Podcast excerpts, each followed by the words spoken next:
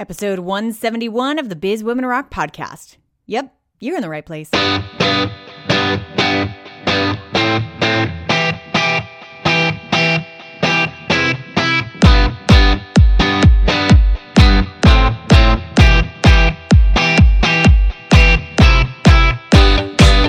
What's going on? Welcome to the Biz Women Rock podcast. I'm your host, Katie Krimitsos. This podcast was created so that you would have direct access to the true stories of what it's like being a businesswoman, the real, true journey of very savvy, very smart businesswomen. If you love these stories, then make sure you go to bizwomenrock.com and opt in so that you can get updated on all the latest podcast interviews, as well as how you can become a more active part of the whole Biz Women Rock community, which kind of rocks. So go to bizwomenrock.com. I want to take just a second to give a huge shout out to one of the fabulous listeners and part of the Biz Women Rock community. Miss Jackie Bear. Jackie had the sweet, sweet, huge, kind heart to send me a Mother's Day gift uh, with a very beautiful homemade card and a gorgeous book uh, of like this wonderful bedtime story that I can read to my little girl. And I just almost started bawling. Jackie it was so sweet of you. Thank you so much for being so thoughtful. I really appreciate it. You totally rock, girl. Dawn Morris is my guest on the show today. She has a company called Pixeled Business Systems. Uh, what Pixel does is really uh, build websites, hosting, digital, all sorts of stuff. Um, and she's been doing this since 1998, I believe is what she told me.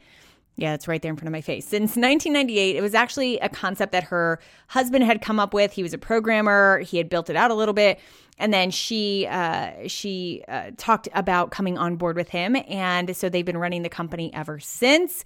And uh, and this conversation really highlights Dawn's journey and um, her it really encapsulates her as this crazy outspoken i'm going to tell you what i think type of a woman how she navigated corporate a little bit um, and ended up just doing a tremendous job within pixeled uh, her background is really in finances and in money and so we talk about um, what her money habits are with the company uh, what reports she's pulling what numbers that she sees how often she sees them and um, and then really go into uh, communication as a whole and how it really wraps into every element of business. So very interesting conversation with a very interesting entrepreneur. So let's get rolling.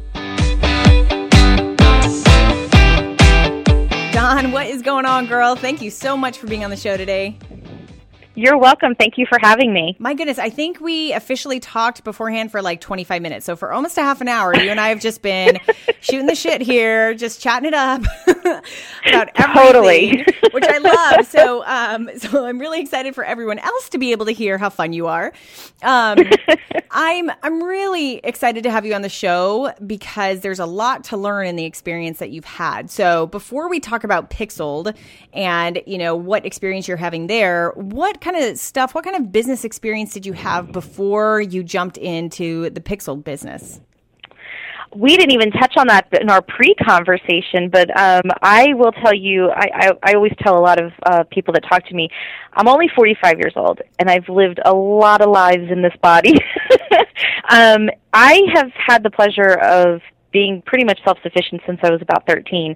I helped my father with a startup business. He used to uh, lay carpets in our old local neighborhood uh, in Philadelphia on the East Coast, and um, I helped him basically do his books. I told him if you want to be a business, you got to run a legitimate business. So I always was involved. You were, t- you with, were telling uh, your dad that at 13?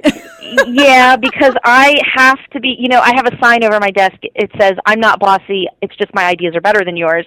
and it kind of explains a lot of, of how I am. I'm very, I don't have a filter. I'm very blunt, very to the point. Um, and I've always been like that. Um, I, I say it's probably because I grew up in a family full of a ton of women, and the only men that were that were involved were the ones that were stupid enough to marry us not once but twice.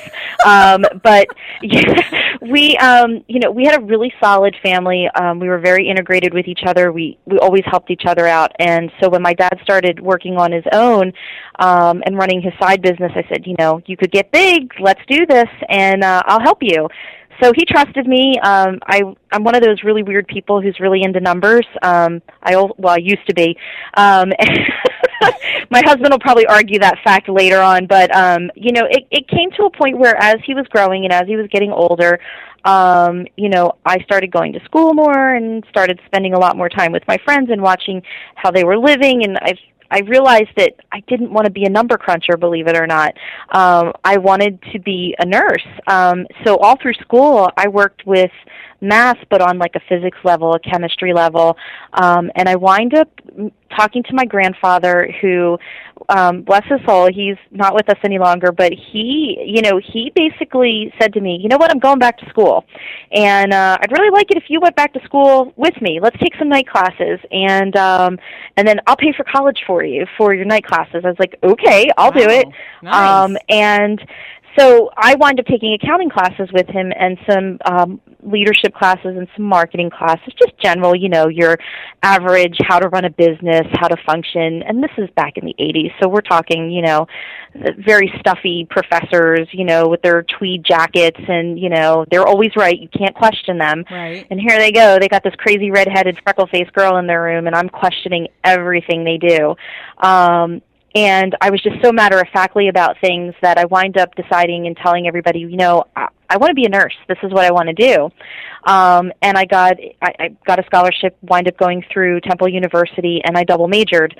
Um, I double majored as an accountant in finance, and um, I also worked on my nursing degree, so a bachelor's in nursing. As I started going through there, I was getting really bored. I'm one of those. I swear I've got adult ADD. Um, I think I've had it since I've been younger. I think entrepreneurs I just, call that multi-passionate. There's, you know, yeah. you're, you're very multi-interested in a lot of things. well, I in my brain, in my 17-year-old brain at this point, I was not only going to um I was not only going to, you know, be a nurse. I was going to fix the healthcare system. The whole healthcare industry as a whole, hospitals were they had no idea what they were doing. So I was going to run them from a multi-level side. I was ready to take over the world. And um, while I was working in nursing, I realized I really had a infinity for infants and um, and where I grew up, there was a lot of uh, addiction issues, and so I got real involved in critical care and neonatal care for infants. Um, and I fast forward started getting into college and I went to the University of Pennsylvania after Temple and I said, I'm going to be a doctor now. So I kind of went through all these dreams, you know, and I'm like, I'm going to go. I did 2 years of pre-med and here I am in my mid 20s. I've tested out of a lot of my classes. I've got scholarships. I had a really great score on my MCAT and I, in my second year, had a professor who basically stood in front of us and said, if you are here because you love what you do and you care about the patient, raise your hand. And, you know, everybody, of course, raises their hand, and I was one of them because I really, truly, in my heart of hearts, did. He says, well, I would tell you right now, pack up your stuff, pack your hand, put your hands in your pockets and walk out of the room because the reason you're here now is not because you care, it's because you want to make change and you want money and that jaded me. Like here i am like this 20 year old girl like these mid 20 year old girl and i've got somebody telling me i'm here for the wrong reasons. And um it was a little bit of a wake up call. I stayed in the nursing industry for a little while and got a couple of calls in the biotech industry. People had heard my name. Um i was very good at what I did. Um, I was one of those people. I have very steady hands. Um, I was the crazy nurse with the blue hair and the combat boots. I was the odd girl out. Um, and I got a introduction into um, a family friend who said, you know, we need someone who has a lot of your characteristics. They're not afraid to say what's on their mind. They're they need to understand the medical industry, but it's in the pharmaceutical side of things. And we need help in our customer support end.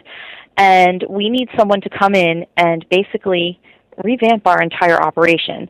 We are not sure we are doing the right things by the, the client and our internal operations are not working very well. Hmm.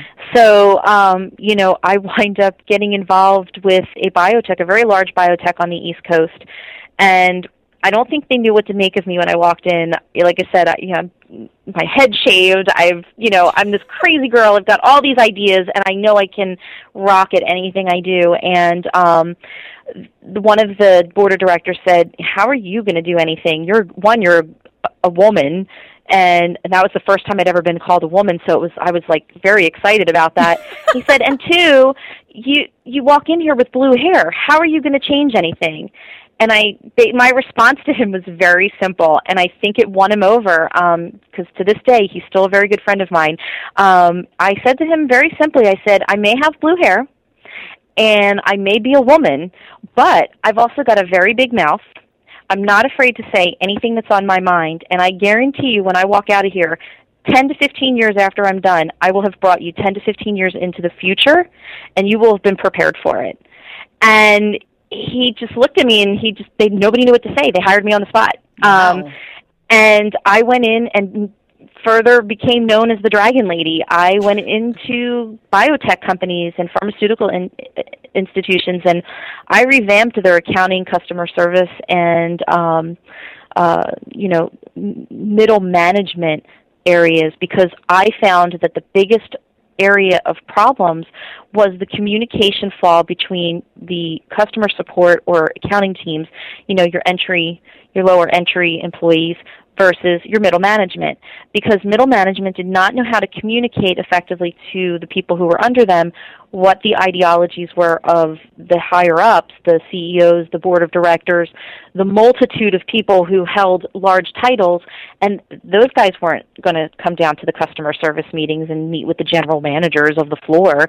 Um, and so a lot of dissemination of information got lost, and so for me it was a matter of putting in accountability issues, making sure people were properly trained, and if there was a problem, making sure that there was a chain of command that they could follow. That chain of command could then follow to the middle middle management who could then relate that information and communicate it effectively to the higher ups.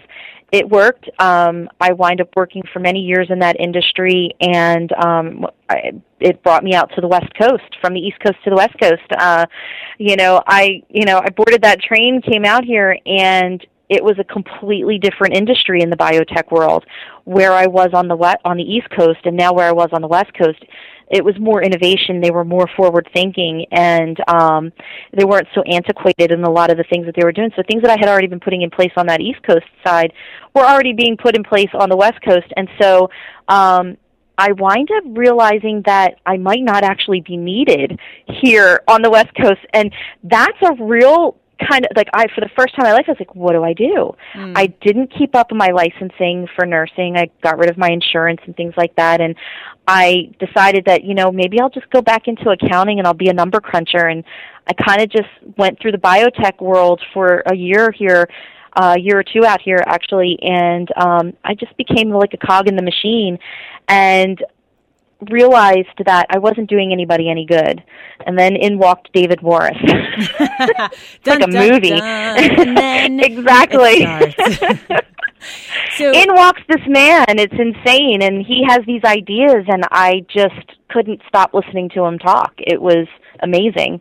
So he had started Pixeled as a company, um, or at least was in the phase of starting it while you were sort of, you know, kind of on the, the tail end of your career. Um, at, at what point did you decide to jump into the company? When was that moment?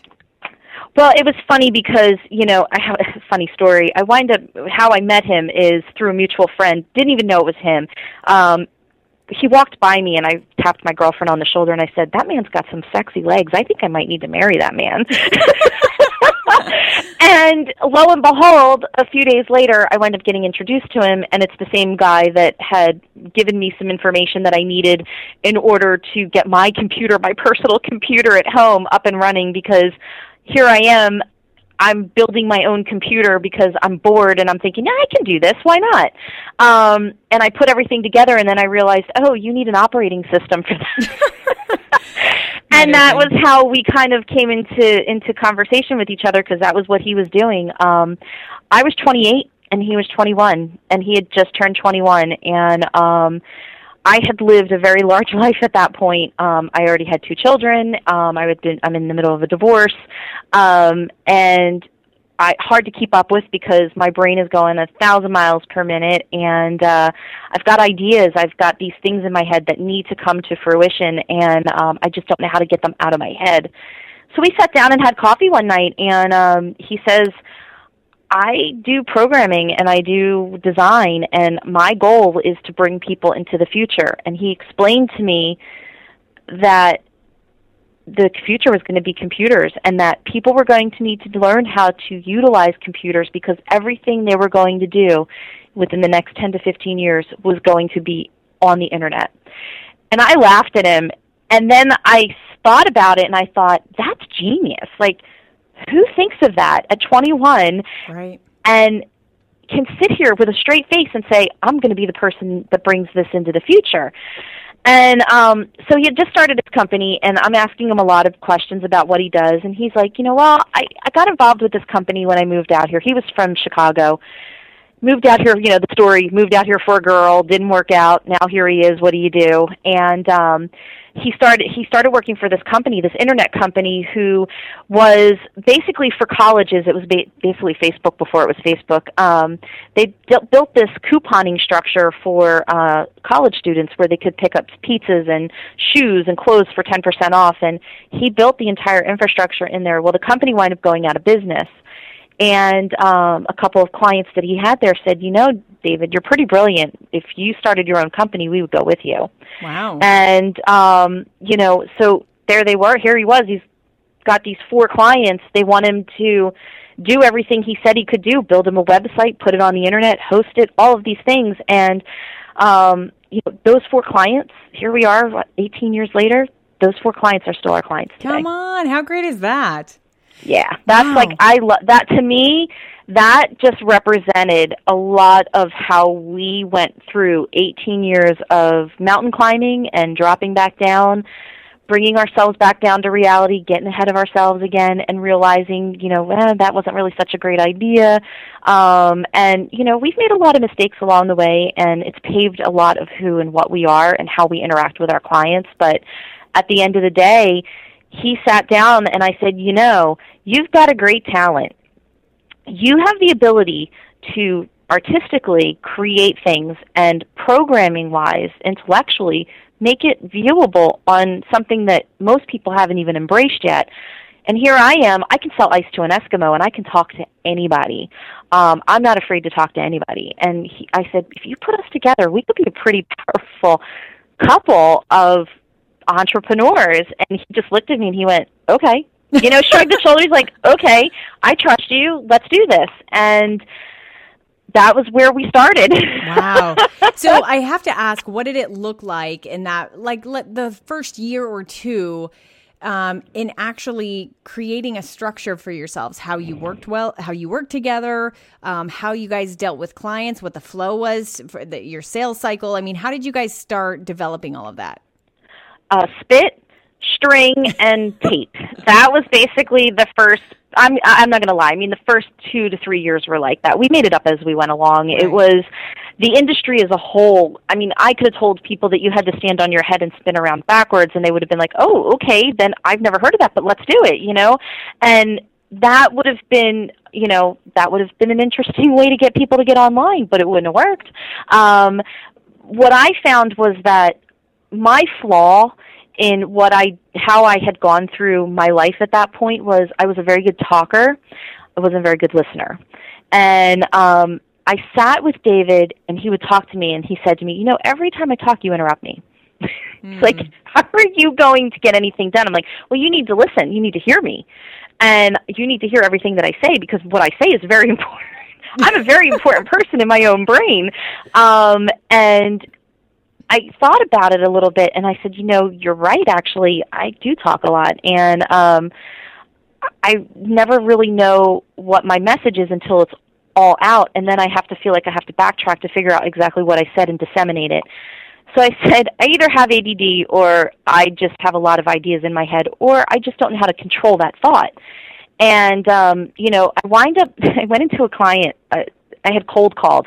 Now, here I am picking up the phone, literally going through the phone book looking for companies and picking up the phone and saying, "Hi, my name's Dawn. I'm calling from Pixeled. We are a click." Oh, wow.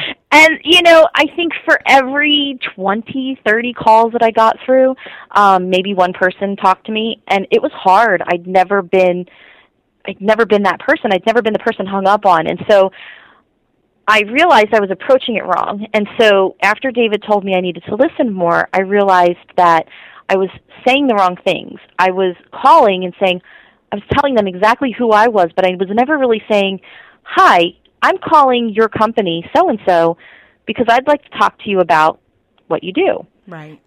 And as soon as I changed the way that I perceived business at that point, every 20 calls, maybe one person hung up on me. Wow, that's a huge. And. It was a huge shift, and I realized a lot of it had to do with tone. It had to do with the words that I was using, um, how I was addressing them, um, how I was getting through to people.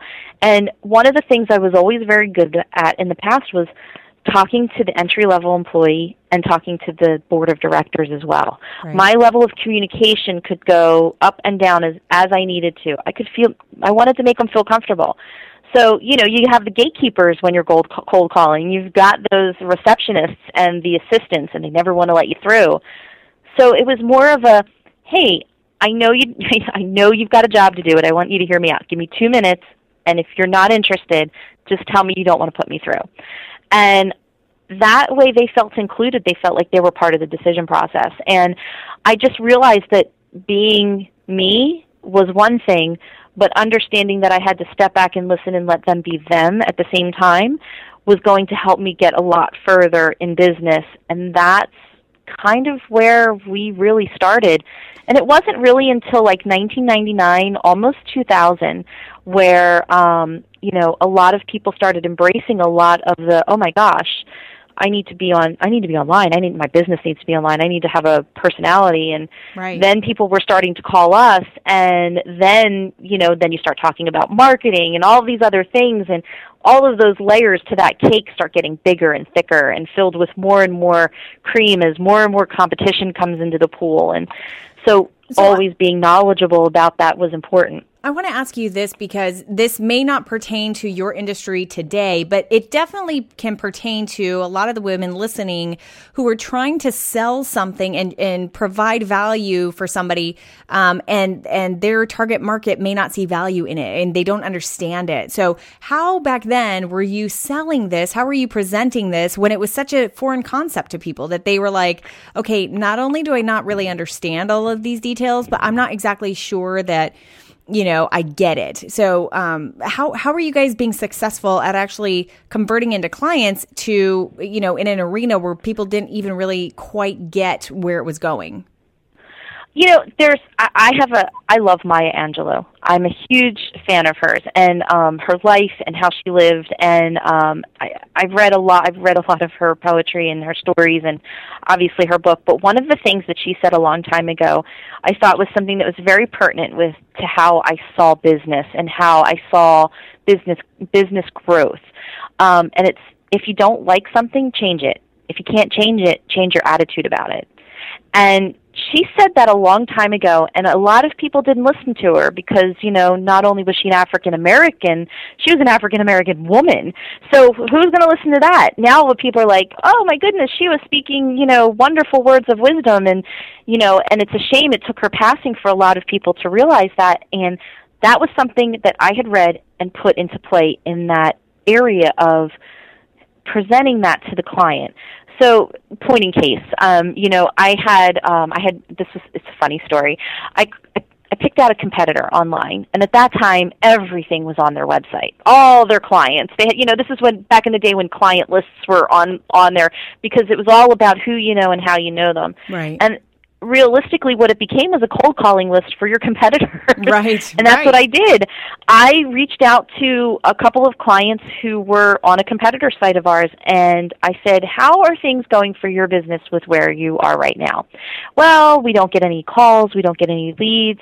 I said, well, why would you think you would get that? Your site's not set up for that. Your website isn't set up for that. Well, you know, the phone doesn't ring as often. And I said, so let me ask you, if you think about where you are now with your with your current hosting company and your current web design company, how is it that what they've sold you on and you know that it's not working, how can you change it to make it better? And it's you know, now you're asking a question and they have to think, well, I don't I don't know. right, and right. you know, it's that kind of, you know, well, there you go. If you don't like something and it's not working for you, change it. Mm. And if you can't change it, change your attitude. And there were times where it worked really well. They were, oh my gosh, I want to have you come in. I want to sit down with you and I want to talk to you. There were other times where they came out and they said, you know what? I am fine. I'm okay with where I am. I really don't, you know, you have no idea how many times I heard, I just think the internet's a trend anyway. and so uh, it'll be gone probably in about five or ten years. So I'm not really going to put a whole lot of money into it. And I was like, and then that was where my attitude shift shifted. And I said, I'll tell you what, I know you feel this way now, but maybe if I called you in about six months or seven months, maybe something will have changed your mind, or maybe I can present something to you to allow you to see that this is not actually going to be a trend. This is something that in many years from now, this is where everybody is going to do business. And that perception kind of allowed people to go, oh, well, I never really thought about that. You know, mm-hmm. if I went from this five years ago and now I'm now I'm doing this, how is it not going to change? It's only going to keep modifying and getting better and better. Or, you know, if you're a parent, it gets worse because your kids are buried in iPads all the time. But, um, you know, I, I think that from, from a business standpoint, from a sales standpoint, is – understanding the end user. You can have a list. You can have your Salesforce, and it can tell you all of the information that you've got about a client in there. It can tell you their name, their birth date. It can tell you what they do for a living. But you still don't know who that client is. And how many times a day do you want somebody to say, I really would love somebody to just ask me how I'm doing? Mm.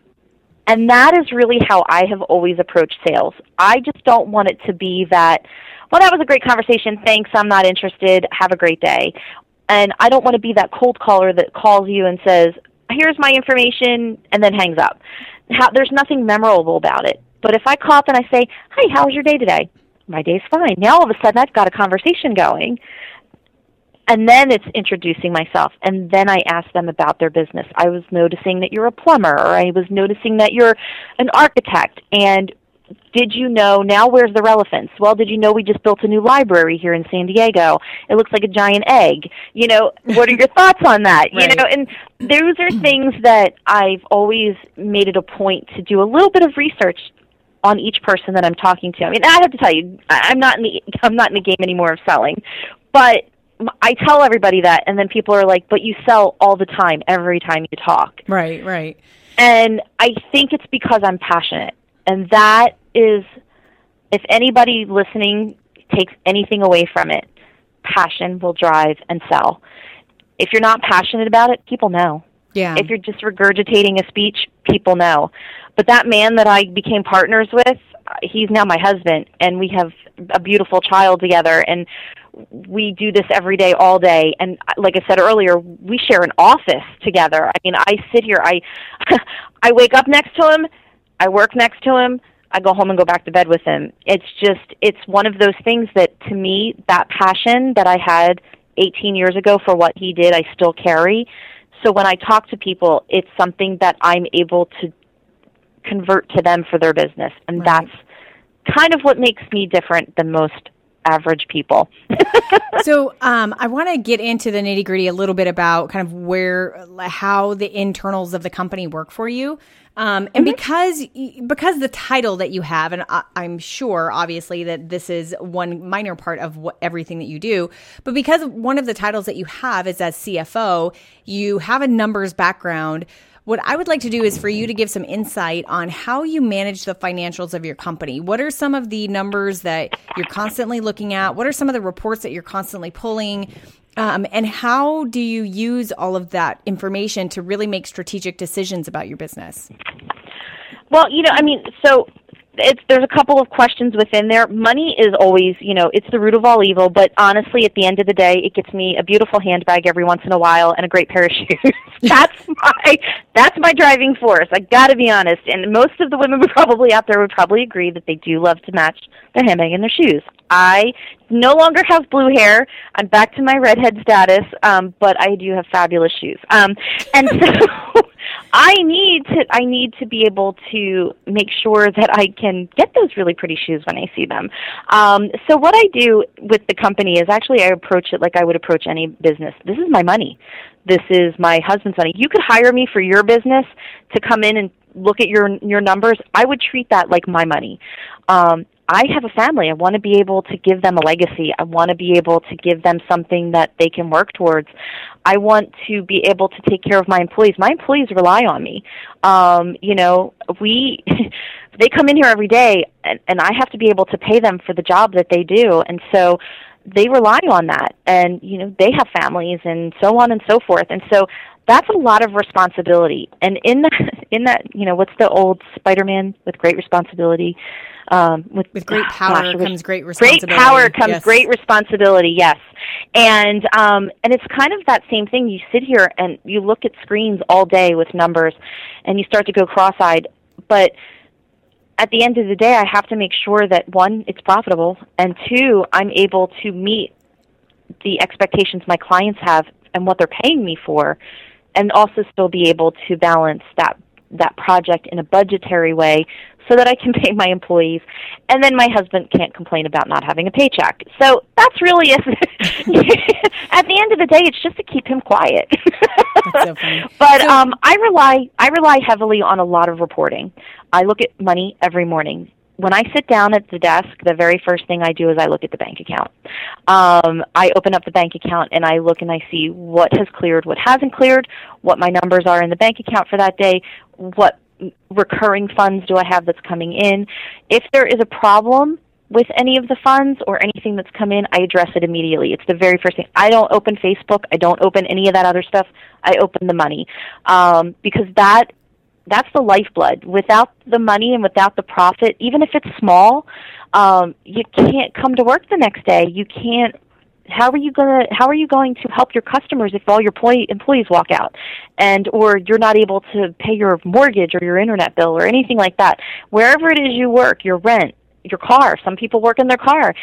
Those are things that are super important. So um, like i said the first thing i do in the morning is is i look at i look at the physical cash. Then i pull reports in my system.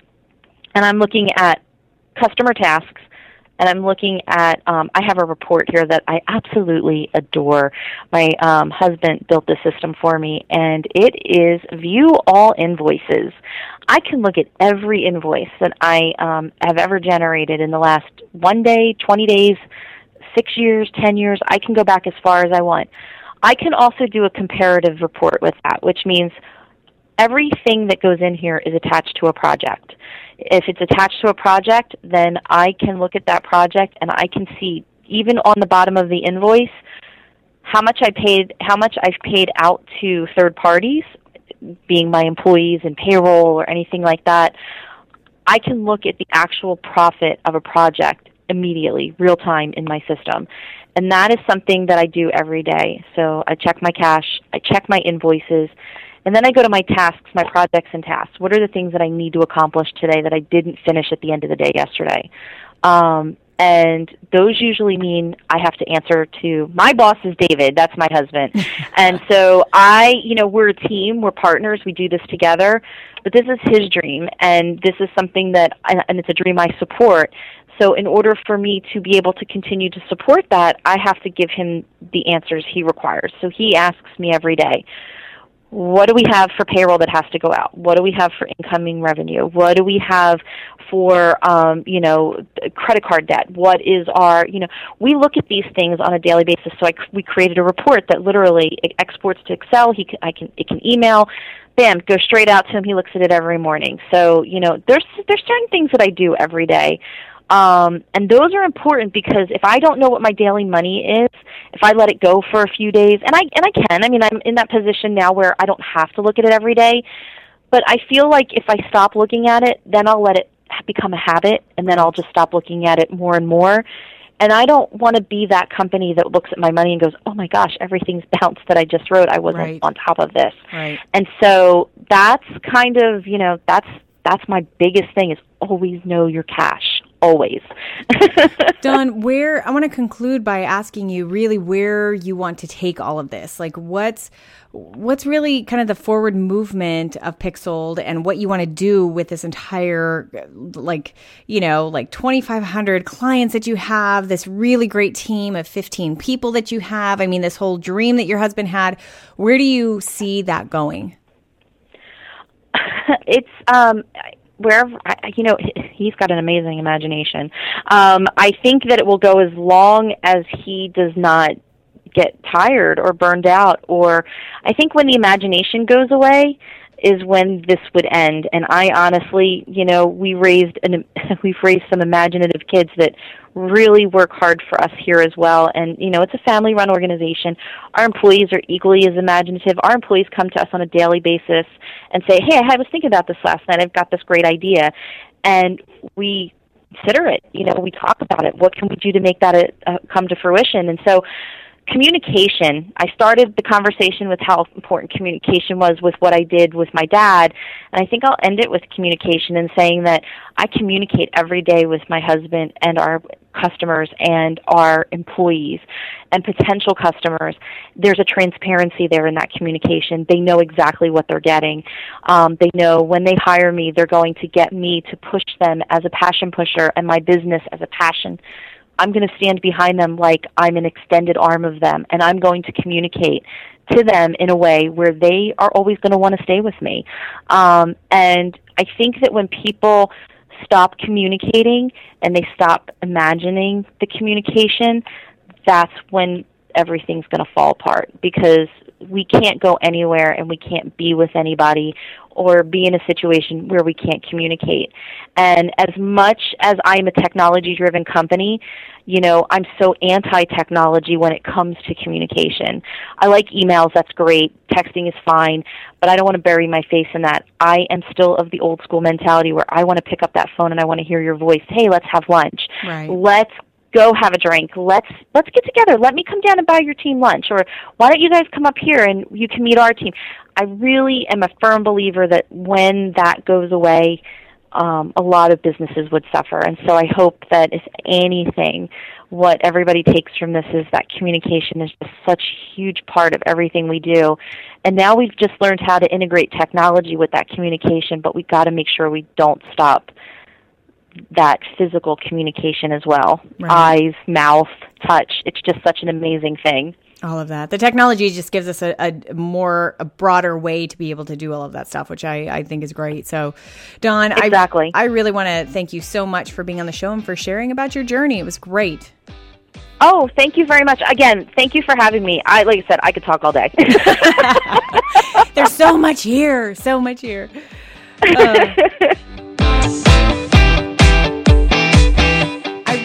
loved her priorities every day as far as looking at her numbers, pulling the reports that really matter to the company, and just being super aware of where the company is at any given moment. The most successful entrepreneurs that I've ever spoken to use this as a priority. They they are always knowing their numbers, and uh, I just have so much respect for that and think it really puts in mind, you know, the the forward movement of the company. So really appreciated that. Had a lot of fun with Dawn. She's a great storyteller, and I hope you had fun too. So I will see you on the next episode of Biz Women Rock. Woo!